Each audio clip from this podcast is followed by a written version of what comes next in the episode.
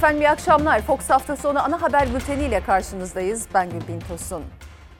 Biz dolarla uğraşmıyoruz. İstesek düşürürüz. Faizi yükseltirseniz döviz düşer ama bizim derdimiz bu değil. Bu ifadeler Hazine ve Maliye Bakanı Berat Albayrak'a ait. Kendisinin geçtiğimiz günlerde siz dolarla mı maaş alıyorsunuz ifadeleri büyük tepkiye neden olmuştu kamuoyunda.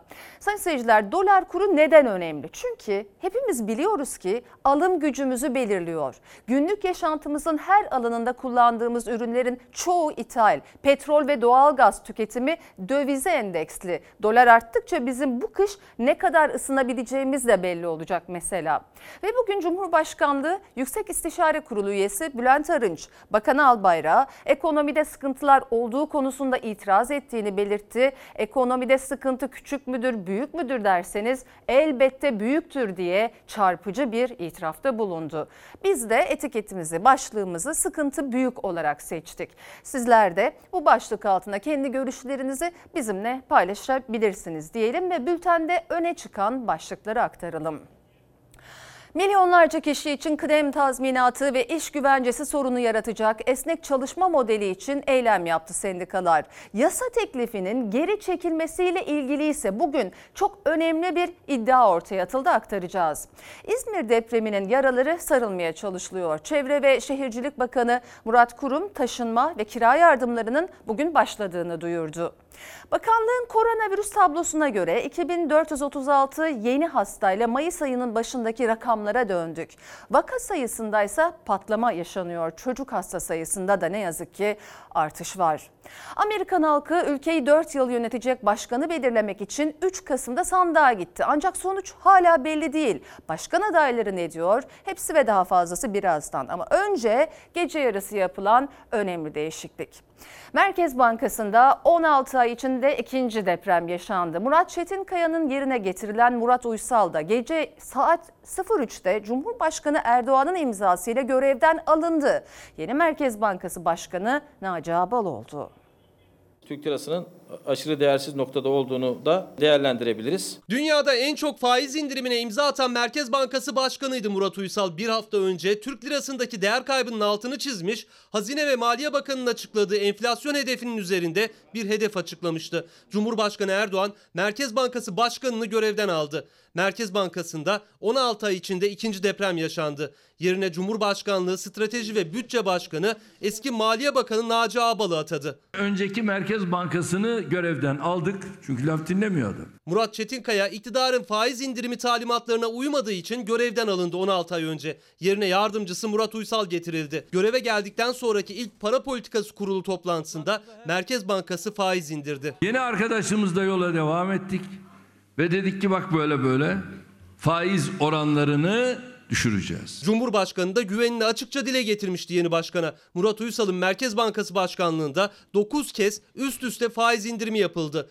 Eylül 2020'de kurdaki artışa karşı ilk kez faiz artırıldı. Son toplantıda politika faizi değişmedi ama bankalar için kullanılan fonlama faizi yükseltildi. Bu adım örtülü faiz artırımı olarak yorumlandı. Merkez Bankası olarak bizim kur noktasında herhangi bir nominal ya da reel kur seviyesi hedeflemiyoruz. Murat Uysal Merkez Bankası Başkanlığı koltuğuna oturduğunda dolar kuru 5 lira 60 kuruştu. Euro ise 6 lira 30 kuruş. Dolar 8 lira 50 kuruşu geçti. Euro 10 lirayı. Döviz kuru hedefimiz yok diyen eski başkan Türk lirasının da değersizleştiğini itiraf etmişti. Türk lirasındaki değer kaybıyla birlikte enflasyon öngörülenden yüksek bir seyir izledi. Yılın kalanına ilişkin görünüm geçmiş öngörülerden daha yüksek bir seyre işaret ediyor. Merkez Bankası'nın 2020 enflasyon hedefi de Hazine ve Maliye Bakanı Berat Albayrak'ın açıkladığı hedefle örtüşmedi. Albayrak 10,5 olacak demişti. Murat Uysal 12,1. Bu açıklamadan 10 gün sonra da Cumhurbaşkanı kararnamesiyle görevden alındı. Bu sistemi değişince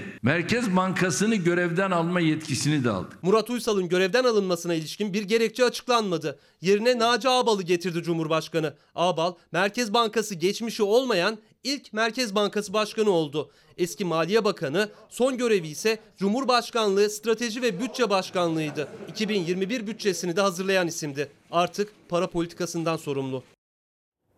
Merkez Bankası Başkanı'nın Cumhurbaşkanlığı kararnamesiyle görevden alınmasına iktidar kanadından henüz bir yorum ya da açıklama gelmedi. Muhalefet ise Cumhurbaşkanı Erdoğan'a yüklendi. Sorumluluktan kaçamazsın diyerek.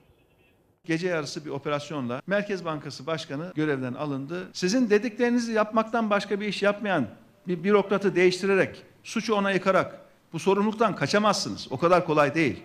Bu millet bu kadar saf değil. AK Parti hükümetlerinin özellikle son döneminde Merkez Bankası'nın itibarıyla sistemli bir şekilde oynanmıştır. Son olayda aslında tabutuna son çivinin çakılması anlamına gelmektedir. Siyasetin gündemi Merkez Bankası Başkanı'nın görevden alınması. Murat Çetinkaya 16 ay önce faiz düşürmüyor diye gitmişti. Faiz düşüren Murat Uysal da gece yarısı görevden alındı. Merkez Bankası'nı görevden aldık çünkü laf dinlemiyordu. Bir önceki Merkez Bankası ya bu laf dinlemiyor diye başkanı değiştirdiler. Söylüyoruz yapmıyor diye. Söylediklerini yapacak bir Merkez Bankası Başkanı getirdiler. Ne oldu? zamanında dönüp de kendisini eleştiren bir çiftçiye ananı da al git demişti ya. Damadı da al git demek lazım. Merkez Bankası Başkanı'nın döviz kuru hedefimiz yok açıklaması da muhalefetin gündemindeydi. Ama asıl eleştiri Cumhurbaşkanı ve ekonomi yönetimindeydi. Gece yarısı kararnamesiyle Merkez Bankası Başkanı'nın görevden alınması sonrası muhalefet iktidara seslendi. Sorumluluktan kaçamazsınız diyerek. Bütün bu problemin sorumluluğunu şimdi tek bir bürokrata yıkmaya çalışıyorlar. Ne Cumhurbaşkanı ne de ekonomi yönetimi ekonomide yaşanan çöküşün ve bu olumsuz tablonun sorumluluğundan kurtulamaz arkadaşlar. Eğer birisi görevden alınacaksa ilk önce görevden alınması gereken Hazine ve Maliye Bakanı'dır. Başarısız olan odur. İkinci olarak da bu hükümetin kendisinin gitmesi lazım. Bunlar hesap kitap bilmiyor. Ekonomide yangın var. Son 16 ay içinde ikinci kez Merkez Bankası Başkanı değişti. Arabanın motorunda sorun var. Lastiği değiştirip çare arıyorsunuz. Bu güzel ülkeye yazık ediyorsunuz. Başarısızlık Murat Uysal'ın yaptıklarında değil, sistemin kurulumunda.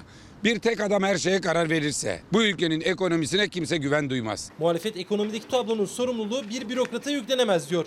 Murat Uysal'ın yerine getirilen Naci Ağbal'ın da Merkez Bankası geçmiş olmamasına dikkat çekiyor. Naci Abal kimdir? Maliye müfettiş kökenli bir arkadaşımızdır ancak ekonomiyi bilmez. Para politikasından hiç anlamaz.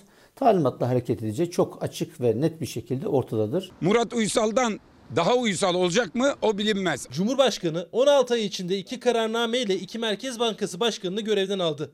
Son hamlesiyle ilgili henüz bir açıklama yapmadı. Kütahya mitinginde de Merkez Bankası ile ilgili tartışmaya hiç girmedi.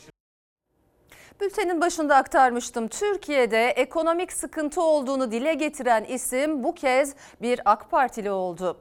Cumhurbaşkanlığı Yüksek İstişare Kurulu üyesi Bülent Arınç, ekonomideki gidişatın iyi olmadığını Hazine ve Maliye Bakanı Berat Albayrak'a da söyledim dedi. Sıkıntı büyük açıklaması yaptı. Berat Albayrak'ın döviz kuruyla ilgili yeni açıklamaları da muhalefet cephesinde yankılandı.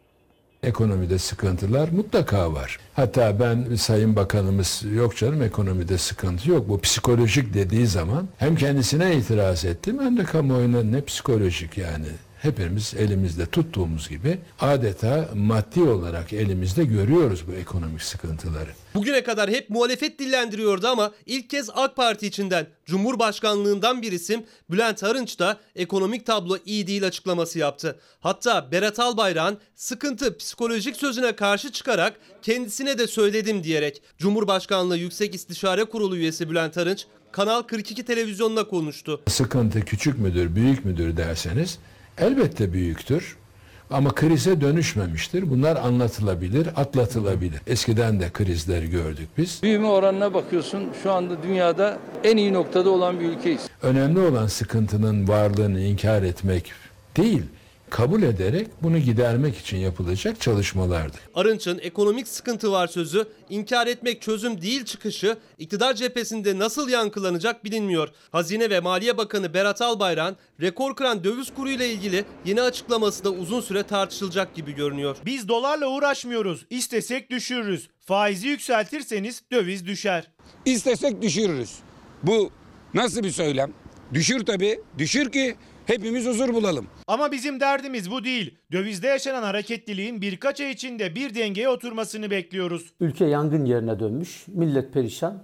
Hazine ve Maliye Bakanı işin havasında. Düşürün kardeşim, elinizi tutan mı var? Niye düşünmüyorsunuz? Hazine ve Maliye Bakanı Berat Albayrak'ın AK Partili vekillerle gruplar halinde yaptığı ekonomi toplantısında bu cümlelerini kurduğunu yazdı. Türkiye gazetesinden Yücel Kayaoğlu. Albayrak döviz kurunu istersek düşürürüz ama istemiyoruz dedi. Faizi yükseltirseniz döviz düşer ama bizim derdimiz bu değil. Faizi artırmanın da eksileri var artıları var. Faiz yükselirse üretim düşer, istihdam azalır. Siz bunu düşürmediğiniz için Türk parası değersiz, insanlar yoksul, insanlar aç. Doları görmezden gelmek demek yokluğu, yoksulluğu, vatandaşın çektiği sıkıntıları, enflasyonu, fiyat artışlarını görmezden gelmek demek. Bugün kur çıkar, yarın iner. Yarın çıkar, öbür gün iner. Dolar her gün artıyor. Artan her dolar enflasyon olarak millete yansıyor.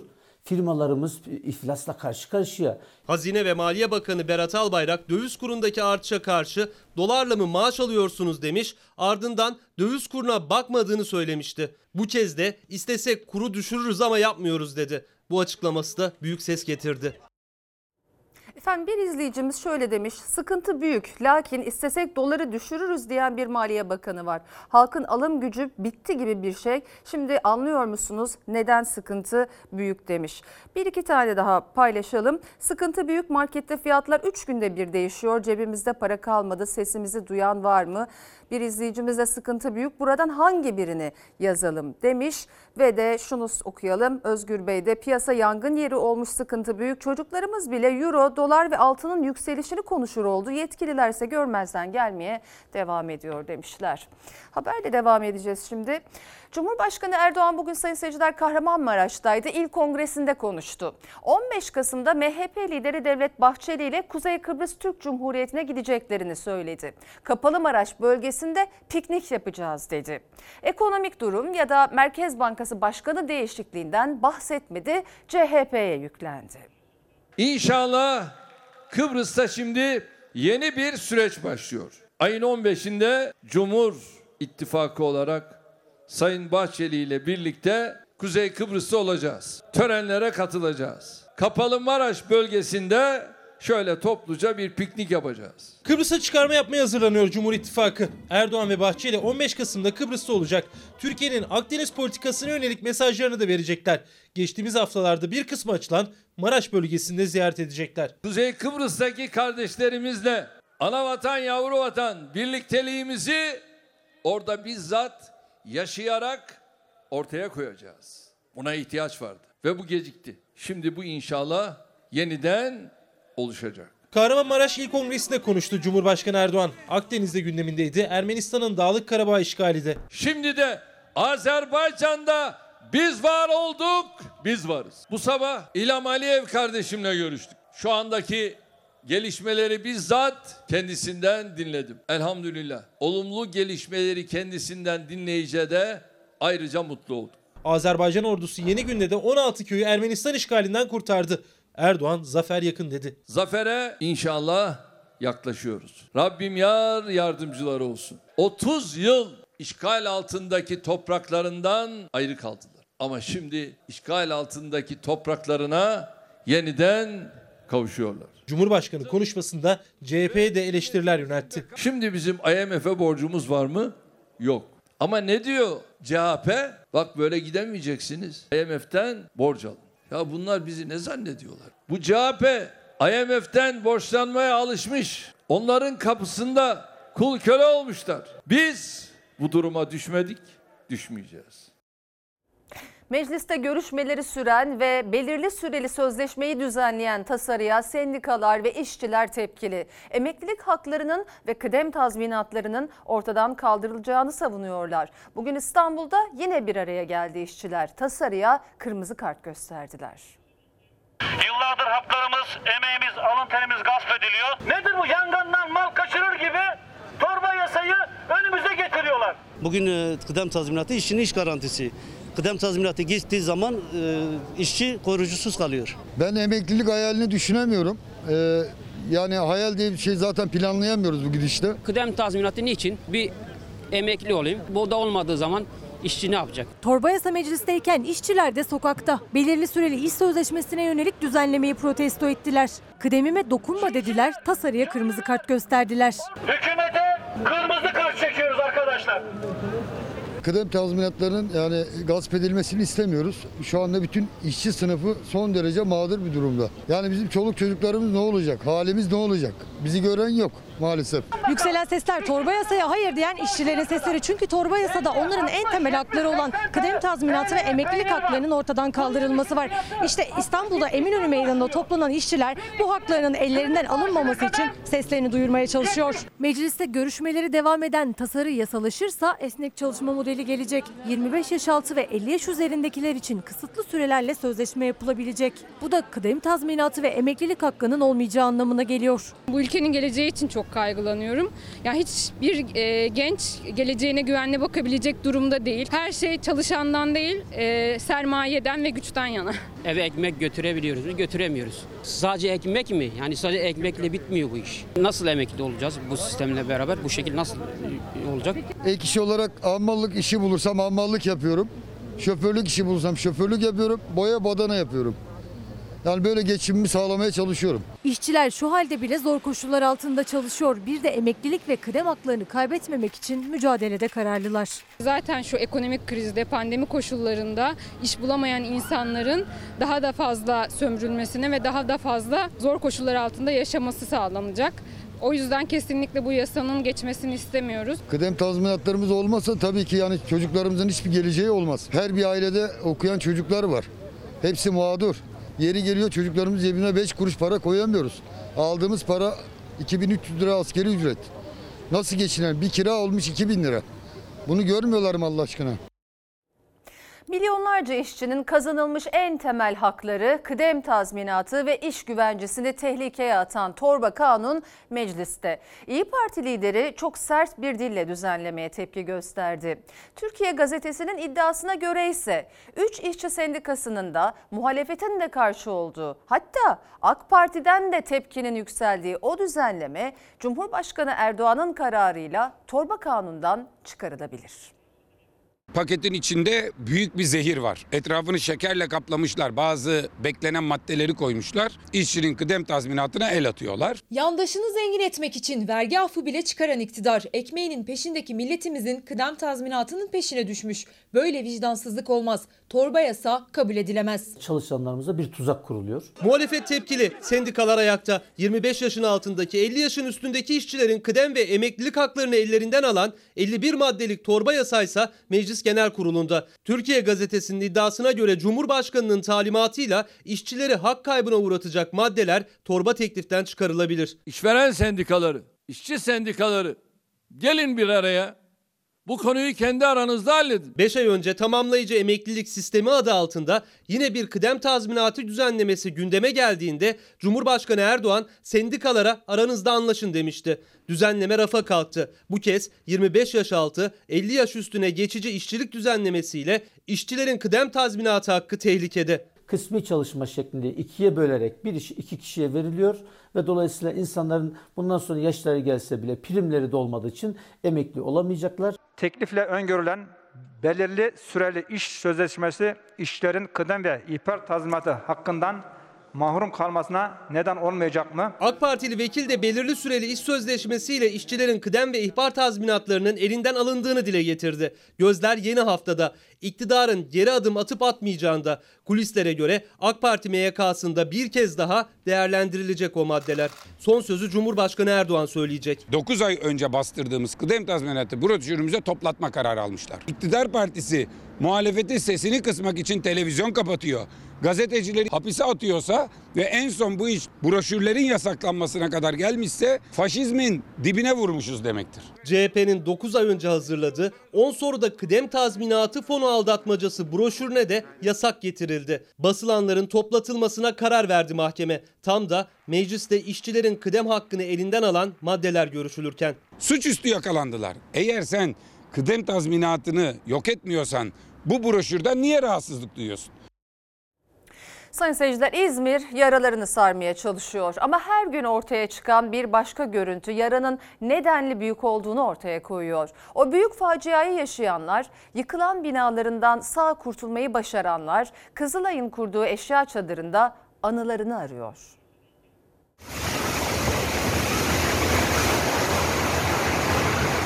Annemin oturduğu apartman Emrah Apartmanı. 32 tane komşusunu kaybetti. Şu an e, anılarımızı almaya geldik biz buraya. Depremden iki saat önce oğlunu aramış, içim sıkılıyor beni alır mısın demişti.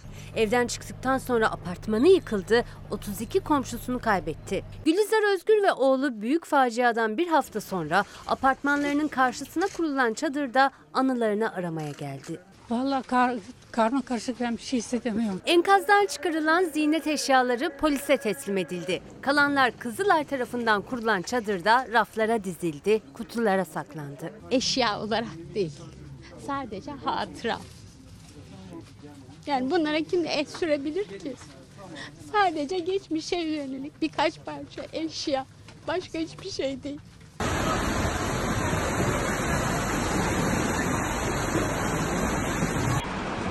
Depremin büyüklüğü ortaya çıkan her görüntüde bir kez daha anlaşılıyor. Bu görüntüler Seferihisar Sığacık'ta kaydedildi.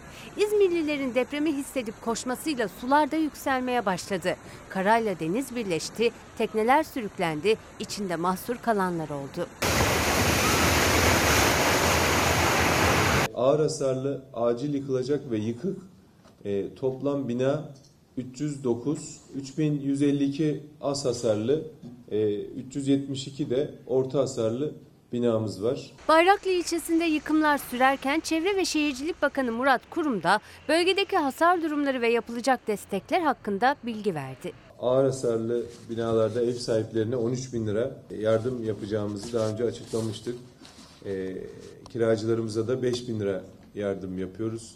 Orta hasarlı e, ki 5 bin civarında orta hasarlı e, konutumuz var. Orta hasarlı ailelerimiz için de e, yine ev sahiplerine 5 bin lira, kiracılarımıza da 2500 lira e, taşıma ve kira yardımını bugün itibariyle başlatmış durumdayız. Efendim geçmiş olsun.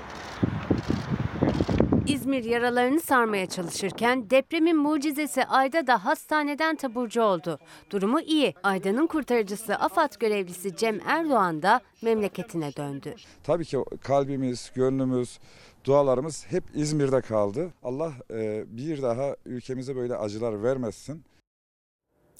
İzmir'den sonra şimdi de büyük bir İstanbul depremi bekleniyor. Yaşanan her deprem sonrasında gün yüzüne çıkansa denetimsizlik ve ihmaller. Ancak buna rağmen hazırlıklar yeteri kadar hızlı ilerlemiyor. Ağır hasarlı binalarda hayatlar mecburiyetten devam ediyor.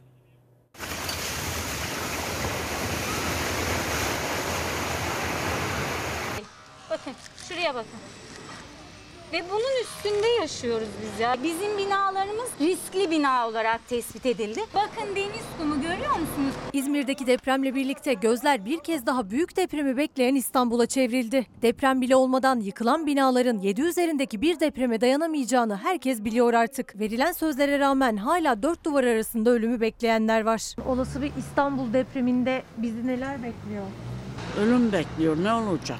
Bir kere riskli binada vatandaşımızı oturtmayacağız. Bunun altını hani net bir şekilde e, çiziyorum. Bir, bir, bir kez daha enkazın altında anne, baba, çocuk aramak veya orada üzülen anne baba görmek istemiyoruz. Ben size en olumlusunu söyleyeyim. 145 bin binası ağır hasar alır ve yıkılır. Benim kendi çalışmalarımın neticesinde yaklaşık olarak bunun yüzde beşi tamamen göçecek şekilde yıkılır. Yani İzmir'de gördüğümüz o faciayı görmüş oluruz. Benim tahminim 350 bin kişi civarında acil duruma ihtiyacı olan insan olur. Yaklaşık 1 milyon kişi kadar şehirden gitmeye çalışır.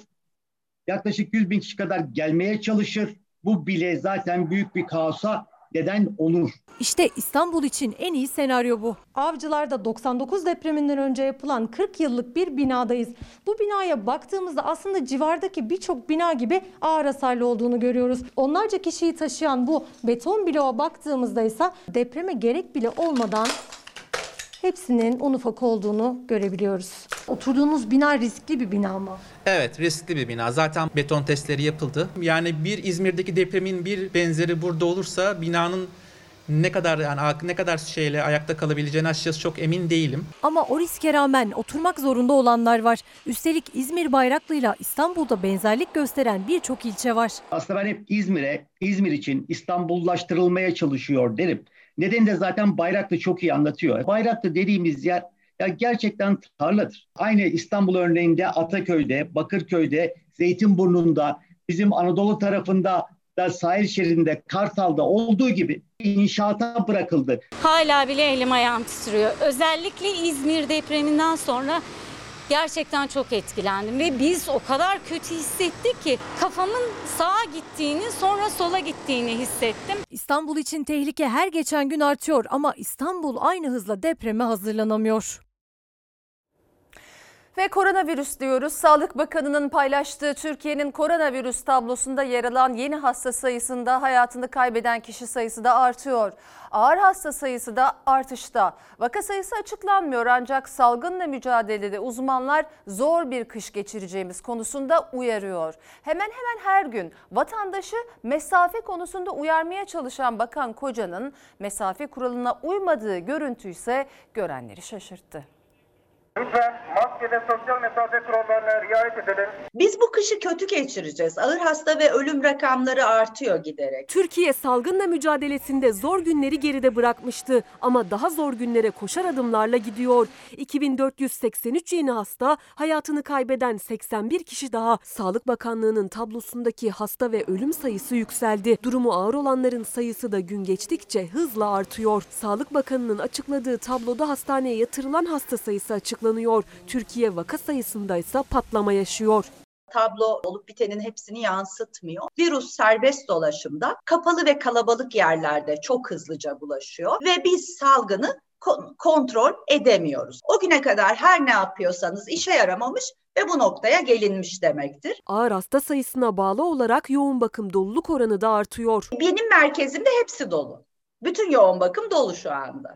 Boş yatak yok mu hiç? Evet yok. Ne kadar vaka olduğu açıklanmıyor. Ancak Türkiye'nin 2436 hasta açıkladığı gün Fransa'nın bir günde tespit ettiği vaka sayısı 60 bindi. Aynı gün Almanya 21 binin üzerinde, İspanya ise 18 binden fazla vaka açıkladı. De Fransa gibi, Almanya gibi, İngiltere gibi çok yüksek rakamlardayız bana sorarsanız. Almanya'da bir ay önce bu yönde uyardı Türkiye'yi. Virüs taşıyan çok sayıda kişiyi verilere dahil etmediği ve vaka sayılarının Dünya Sağlık Örgütü normlarına uygun bir biçimde açıklanmadığı için eleştirdi. Verilerin uluslararası standartlara göre paylaşılmasını talep etti. Ancak bu yapılmayınca Türkiye'nin tamamı için seyahat uyarısı getirildi. Siz 80 milyon nüfusta 2000 vakayı gördüğünüz Türkiye'de işlerin daha yolunda gittiğini düşünüyorsunuz. Ama öyle değil aslında. Oraya gerçek rakamı yansıtmak çok önemli. O rakamla birlikte işin ciddiyeti daha iyi anlaşılacak uzmanlara göre. Çünkü hala maske mesafe kuralına uymayan milyonlar var. Kuralları hatırlatan, o uyarıları yapan kişilerin başında da Sağlık Bakanı Fahrettin Koca var. Ancak bakan İstanbul'daki Esenyurt Devlet Hastanesi'ni ziyareti sırasında asansöre 10 kişiyle birlikte bindi. Sosyal medya hesabından kalabalık paylaşımları yaparak sosyal mesafenin korunması uyarısında bulunan Koca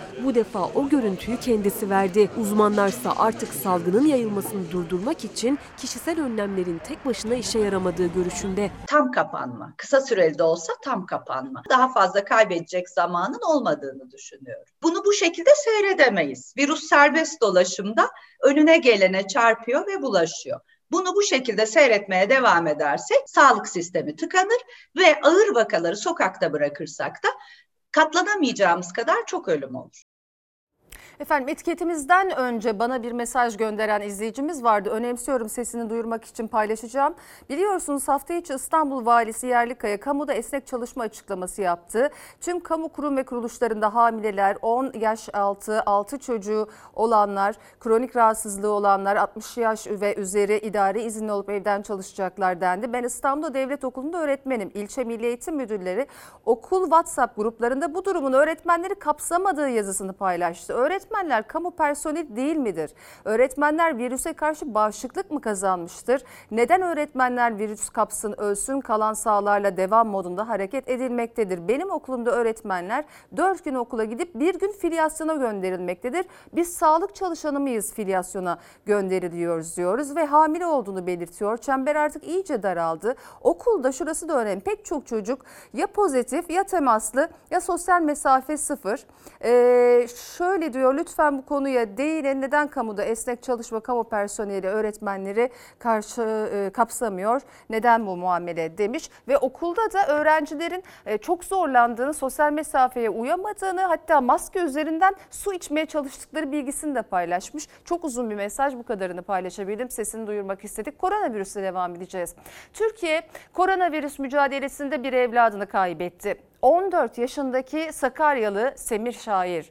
Enfeksiyon Hastalıkları Derneği Başkanı Mehmet Ceyhan çocukların da risk altında olduğunu, ağır vaka sayılarının da arttığını dile getirdi. Semir işte hastalandı oğlumuz.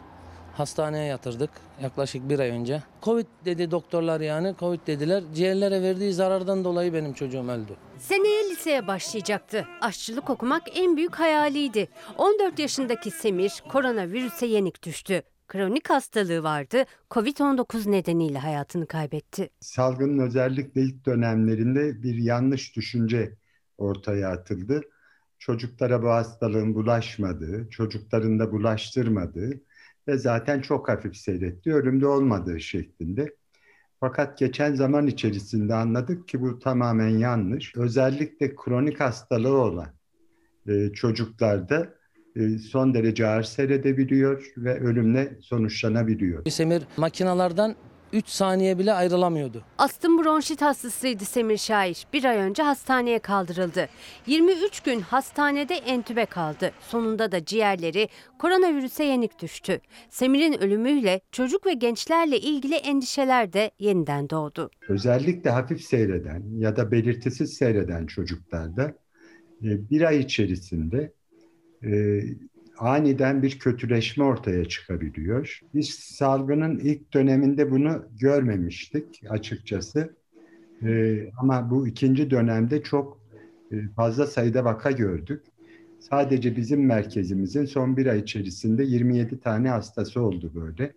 Çocuk Bunlar hasta. yoğun, evet çocuk hasta. Bunlar yoğun bakım ihtiyacı hissediyorlar. Ee, ve oldukça ağır seyrediyorlar. Çok da organ yetmezlikleri ortaya çıkıyor. Yaş grubundan çok kronik rahatsızlıklar daha tehlikeli hale getiriyor koronavirüsü. Kronik böbrek, kronik kalp hastalıkları, doğuştan gelen kalp yetmezlikleri, kistik fibrozis, hipertansiyon gibi rahatsızlıkları olan çocuklarda virüs etkisi daha ağır oluyor. Örneğin işte şeker hastalığı. Ee, çocuklarda da görülebiliyor. Kanser e, vakaları çocuklarda da biliyorsunuz yaygın. Ee, bunun tedavisi için bağışıklığı baskılayıcı ilaçlar alanlar Hem evlat acısı yaşayan baba Bilal Şair hem de uzmanlar aynı noktada birleşiyor. Özellikle de çocukları koruyabilmek için koronavirüse karşı önlemler harfi harfine yerine getirilmeli. Korona gerçekten hani freni patlamış bir kamyon düşün. Yokuştan aşağı geliyor. Kalabalık halkın içine pazar dolu. Geliyor altına aldığını ezip parçalıyor. Kurtulan kurtuluyor. içinde bulunduğumuz günler o e, bizim Mart Nisan'da en ağır dediğimiz günlerden çok daha onlarca kat daha kötü e, salgın açısından. Ve o yüzden daha fazla tedbir almalıyız. Bu tedbirlere daha fazla uymalıyız. Elbette çocuklarımız çok önemli. Onun için ben de sizlere bir rakam vereceğim dikkatinizi çekmek için. Çocuk göğüs hastalıkları uzmanı Profesör Doktor Elif Dağlı koronavirüsün görülme sıklığının çocuklar arasında da arttığını belirterek 20-29 Temmuz arasında 5-14 yaş grubunda 428 hasta bildirilmişken 20-29 Ekim arası yine aynı yaş grubunda yani 5-14 yaş grubunda 799'a çıkmıştır. Yani çocuklar risk altında diyorum tekrar.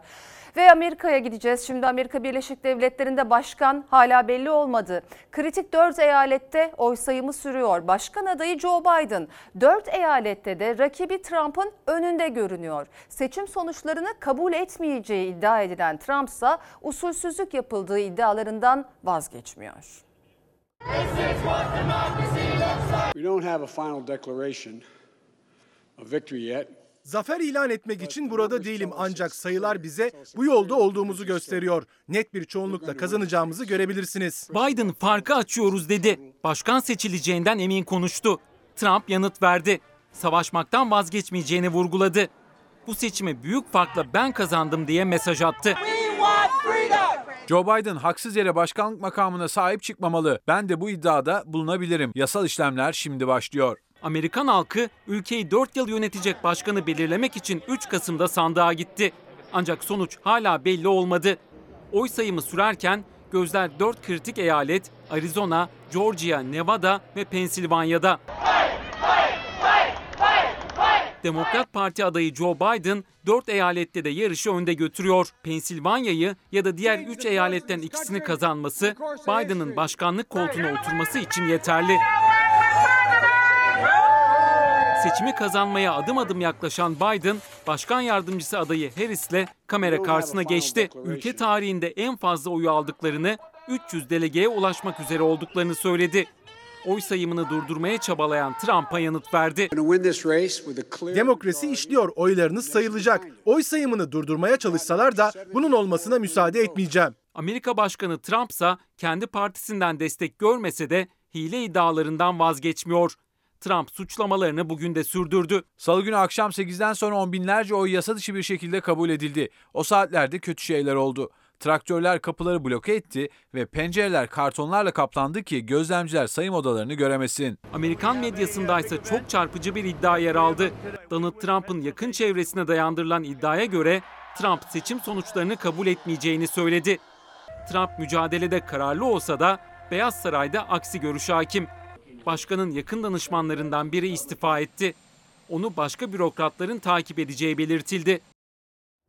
Ve Amerika Birleşik Devletleri seçimleriyle ilgili bir son dakika gelişmesi. AP haber ajansı Demokrat Parti adayı Joe Biden'ın Amerika Birleşik Devletleri Başkanı seçildiğini duyurdu. Joe Biden'ın duyurduğu AP haber ajansı.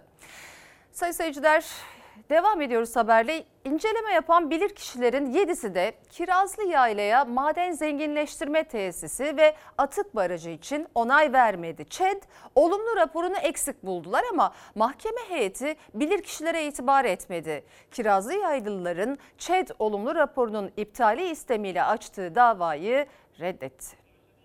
Adalet istiyoruz. Bu nasıl bir adalet? Adalet istiyoruz. Bilir kişiler onaylamıyor. Bunlar yapacağız diye tutturuyoruz. Kirazlı Yayla davasında maalesef hukukun üstünlüğü değil, üstünlerin hukuku galip gelmiştir. Mahkeme heyeti bilirkişi raporuna itibar etmedi. Bunu da gerekçeli kararına açık açık yazdı. Kirazlı Yaylalıların ÇED olumlu raporunun iptaline karşı açtığı davayı mahkeme reddetti. Mesleği avukatlık olan CHP Bursa Milletvekili Nurhayat Altaca Kayışoğlu dava baskı ve etki altında reddedildi iddiasında bulundu. Kirazlı Yaylalıların ve bu mücadeleyi sürdürenlerin kafasında kuşkular var, adalet duyguları zedelendi ve gördük ki mahkeme heyeti de alelacele e, kanunlara dahi uymayarak bir karar verdi. Bizim en doğal hakkımız sağlıklı ortamda yaşamak. Orası bizim kalbimiz ya. İnsan kalpsiz yaşar mı ya? Yaptıkları incelemeler sonrası bilirkişilerin yetisi birden aynı şeyi söyledi. Bursa Kirazlı Yayla'ya kurulmak istenen Çinko Kurşun Bakır Zenginleştirme Tesisi ve atık barajına onay vermediler. ÇED olumlu raporunu teknik olarak yetersiz buldular. Ancak mahkemeden o raporları hiçe sayan bir sonuç çıktı. Ne getirip de onu kurmaya uğraşıyorlar, fabrika kurma. Hastane koysunlar burada. Seve seve dağlılarımı veririm. Kirazlı Yayla'nın kadınları adalet istiyor, adalet. Bursa 1. İdare Mahkemesi Kirazlı Yaylalı kadınların açtığı davayı reddetti. Mahkeme heyeti ÇED olumlu raporunda hukuka aykırı bir durum tespit etmedi. Gerekçeli karara da açık açık bilirkişilerin raporuna itibar edilmemiştir diye yazıldı. Bilirkişi raporunun toprağa, suya, havaya, insan sağlığına zarar vereceği yönündeki tespitler mahkeme heyetinin teknik bilgi sahibiymiş gibi üstelik gerekçeler yazarak davanın reddine karar vermiştir. Oysa daha şimdiden köyün yakınındaki gölet kurudu. Susuzluk baş gösterdi. Ağaçlar kesildi. Kuş cıvıltılarının yerini sessizlik aldı. Yukarıdaki göl kurudu, aşağıdaki göl kurudu. 11 tane çeşme orada kurudu. Kirazlı Yayla'nın kadınları pes etmeye niyetli değil. Kararı bir üst mahkemeye taşıyacaklar. Kirazlı Yayla mücadelesi kutsal bir mücadele. Çünkü yaşam mücadelesi. O meşenin hesabını soracağız onlara.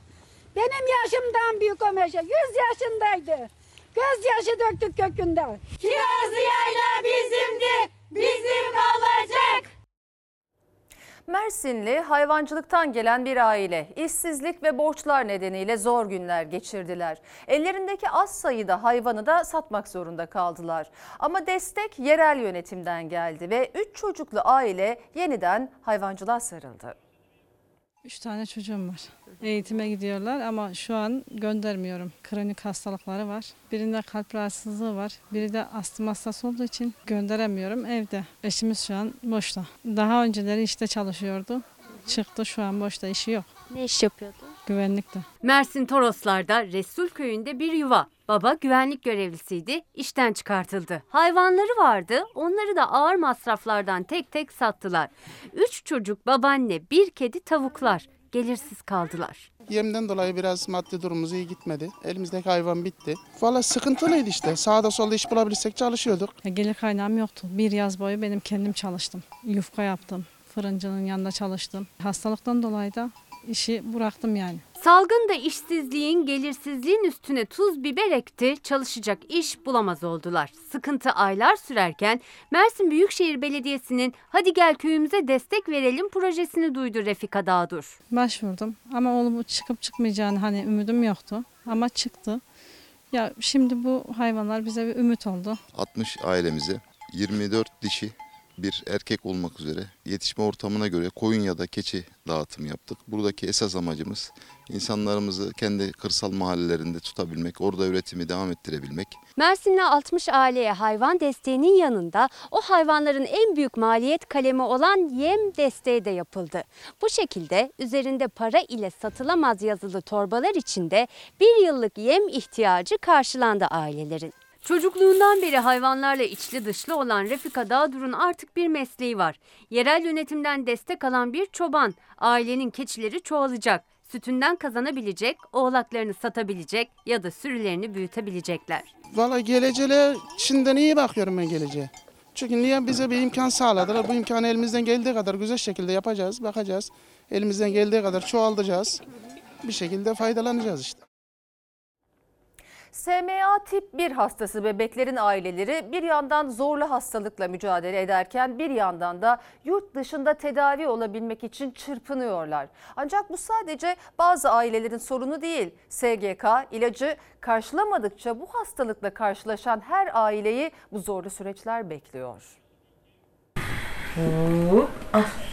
Biz bu tedaviyi oğlumuza aldırmaktan başka bir şansımız yok. Maalesef kampanyamız yok denecek kadar az. Tek temennimiz ülkemizin bir an önce bu gen tedavisini getirmesi ve SMA'lı bebeklerin sağlığına kavuşması. Şehmuz Eren Akatekin de SMA tip 1 hastası. Ailesi aylardır mücadele ediyor. 2 yaş altı SMA tip 1'li bebekler gibi yurt dışında gen tedavisi olabilmek için kampanya yürütüyor ailesi. 22 aylık Pamir için de zaman daha hızlı akıyor. Onların bir an önce tedaviye başlaması gerekiyor çünkü gen tedavisi 2 yaş altı bebeklere uygulanıyor. Eğer Türkiye'de de uygulansa ve devlet tarafından karşılansaydı bu gözyaşları akmayacaktı. Artık hayal kurabilmeye başlamışken çocuğumuzun geç kaldığımız için e, e, ilaç alamıyor olması düşünemiyoruz. Yani bunun yüküyle yaşayamayız gerçekten. Öyle ağır bir yük ki onlarınki tek başlarına başladıkları mücadelede gönüllülerin destekleriyle ayakta durabiliyorlar. Devlet ancak yine uzun süre mücadele veren ailelerin gayretleriyle adım atmıştı. Ancak ilaçların kriterleri tedaviyi zorlaştırdı. Eren 4 doz ilaç aldı Türkiye'de. 5. doz kritere takıldı. Maalesef 5. dozunu alabilmesi için de Trakya'sının tamamen kapanmasını gerekiyor. Bu SGK'nın sunmuş olduğu şart kriterlerden biri. Yani durumu daha kötüye gidince alabilecek 5. dozu. Ancak dünyada tedaviyle ilgili yeni aşamalar kaydedildi. Dünyanın en pahalı tedavisi olan gen tedavisi 2 yaş altındaki SMA tip 1 hastası bebeklerde başarılı oldu. Aileler Türkiye'de devletin karşılamadığı tedaviyi olabilmek için kampanya seferberliğine başladı. Yaşı geçiyor, kilosu geçiyor. Dayanamayacak diye ben bundan çok korkuyorum. Sosyal medyadan seslerini duyurmaya çalışan ailelerin yaklaşık 2,5 milyon dolar toplaması gerekiyor. SGK kabul etse bile birçok aile için SGK geç kaldı. 2 yaşı dolmak üzere olan ailelerin prosedürler için zamanı yok. Umudu yurt dışında ama SGK tedaviyi Türkiye'ye getirir ve karşılarsa bundan sonra bu hastalıkla karşılaşacak birçok ailenin gözyaşları durmuş olacak. İsmail Çağ'ın ailesi de aynı durumda. İsmail Çağan hastanede yatarken bile ben onu bir tarafa koyup bir tarafta kampanyayla ilgilenmeye çalışırken her şey üst üste geliyor yani. Efendim şimdi ara zaman. Efendim Fox hafta sonu ana haber bültenini burada noktalıyoruz. Fox'ta yayın Zümrüde Anka'nın yeni bölümüyle devam edecek. İyi bir akşam geçirmenizi diliyoruz. Hoşçakalın. Dostuma her köşesi cennetin ezilir yerler için bir başkadır benim memleketim.